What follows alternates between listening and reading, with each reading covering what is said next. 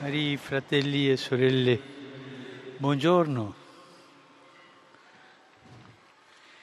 In questa solenne festa di tutti i santi, la Chiesa ci invita a riflettere sulla grande speranza, la grande speranza che si fonda sulla resurrezione di Cristo. Cristo è risorto e anche noi saremmo con Lui, saremmo con Lui. I santi e i beati sono i testimoni più autorevoli della speranza cristiana, perché l'hanno vissuta in pienezza nella loro esistenza, tra gioie e sofferenze, attuando le beatitudini che Gesù ha predicato e che oggi risuonano nella liturgia. Le beatitudini evangeliche infatti sono la via della santità. Mi soffermo ora su due beatitudini, la seconda e la terza. La seconda è questa. Beati quelli che sono nel pianto, perché saranno consolati. Sembrano parole contraddittorie perché il pianto non è segno di gioia e felicità Motivi di pianto e di sofferenza sono la morte, la malattia, le avversità morali, il peccato, gli errori. Semplicemente la vita di ogni giorno fragile, debole e segnata, è segnata da difficoltà.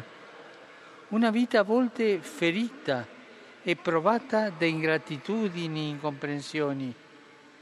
Gesù proclama beati coloro che piangono per queste realtà e nonostante tutto confidano nel Signore e si pongono sotto la sua ombra. Non sono indifferenti e nemmeno induriscono il cuore nel dolore, ma sperano con pazienza nella consolazione di Dio. E questa consolazione la sperimentiamo già in questa vita. Nella terza beatitudine Gesù afferma beati i miti perché avranno in eredità la terra. Fratelli e sorelle, la mitezza. La mitezza è caratteristica di Gesù che dice di sé imparati da me che sono miti, mite e umili di cuore. Miti sono coloro che che sanno dominare se stessi, che lasciano spazio all'altro, lo ascoltano, lo rispettano nel suo modo di vivere, nei suoi bisogni, nelle sue richieste. Non intendono sopraffarlo né sminuirlo, non vogliono sovrastare e dominare su tutto, né imporre le proprie idee e i propri interessi a danno degli altri queste persone che la mentalità mondana non apprezza sono invece preziosi agli occhi di Dio, il quale dà loro in eredità la terra promessa, cioè la vita eterna. Anche questa beatitudine comincia qua giù e si compirà in Cristo, la mitezza. In questo momento della vita, anche mondiale, dove c'è tanta aggressività, e anche nella vita di ogni giorno. Il primo che esce da noi è l'aggressione, la difesa.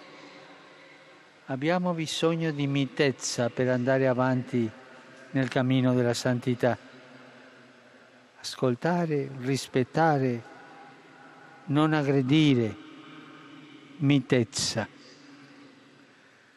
Cari fratelli e sorelle, scegliere la purezza, la mitezza e la misericordia, scegliere di affidarsi al Signore nella povertà di spirito e nell'afflizione, impegnarsi per la giustizia e per la pace, tutto questo significa andare controcorrente rispetto alla mentalità di questo mondo, rispetto alla cultura del possesso, del divertimento senza senso, dell'arroganza verso i più deboli.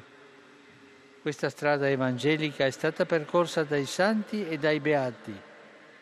La solennità di oggi, che celebra tutti i santi, ci ricorda la personale e universale vocazione alla santità e ci propone i modelli sicuri per questo cammino che ciascuno percorre in maniera unica, in maniera irrepetibile.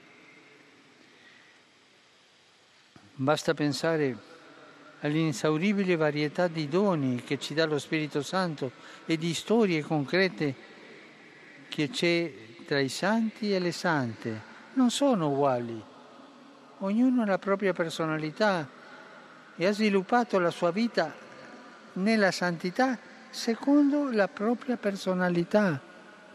E ognuno di noi possiamo farlo, andare su quella strada. Mitezza, mitezza per favore e andremo alla santità. Questa immensa famiglia dei fedeli discepoli di Cristo ha una madre, come noi, la Vergine Maria. Noi la veneriamo col titolo di Regina di tutti i santi ma è prima di tutto la madre che insegna a ciascuno ad accogliere e seguire i suoi figli. Ella ci aiuti ad alimentare il desiderio di santità camminando sulla via delle beatitudini. Angelus Domini, Unziavit Maria. Et concepit de Spiritu Sancto. Ave Maria, grazia plena, Dominus tecum, benedicta tui mulieribus e benedetto frutto ventris tui, Gesù. Sancta Maria, Mater Dei, ora pro nobis peccatoribus, nunc et in hora mortis nostre. Amen. Licencilla Domini. Fiat mi secundum verbum tuum. Ave Maria, grazia plena, Dominus tecum, benedicta tui mulieribus et benedictus fructus ventris tui, Gesù. Sancta Maria, Mater Dei, ora pro nobis peccatoribus, nunc et in hora mortis nostre. Amen. Verbum caro factum est. Et abitavit in nobis. Ave Maria, grazia plena, Dominus tecum, benedicta tui mulieribus et benedictus fructus ventris tui, Gesù. Sancta Maria, Mater Dei, ora pro nobis peccatoribus, nunc et in hora mortis nostre. Amen. Ora pro nobis, Santa Dei Genitrix. Digni efficiamur promissionibus Christi. Grazie a Tua, in questo Domine, mentibus nostris infunde, ut che angelo annunziante, Cristi fili Tui, incarnazione coniovim, per passione meius et crucem, a resurrezione gloriam perducamur. Per Christum Dominum nostrum. Amen. Gloria Patri et Filio et Spiritui Sancti. Sicut erat in principio et nunc et semper et in saecula saeculorum. Amen. Gloria Patri et Filio et Spiritui Sancto. Sicut erat in principio et nunc et semper et in saecula saeculorum. Amen. Gloria Patri et Filio et Spiritui Sancto. Sicut erat in principio et nunc et semper et in saecula saeculorum. Amen. Pro fidelibus defuntis, Requiem aeternam dona eis Domine. Et lux perpetua luce a Teis. Requiescant in pace. Amen. Sit nomen Domini benedictum. Ex hoc nunc et usque in saeculum. Aiutorium nostrum in nomine Domini. Qui fecit celum et terram. Benedicat vos omnipotens Deus, Pater et Filius et Spiritus Sanctus. Amen. Amen.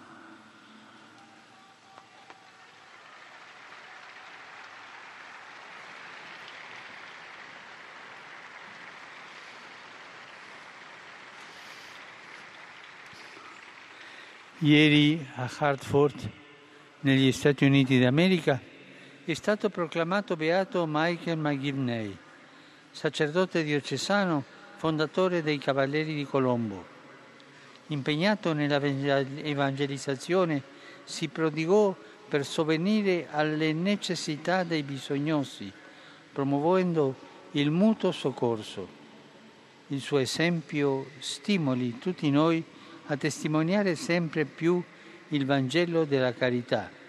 Un applauso al nuovo beato.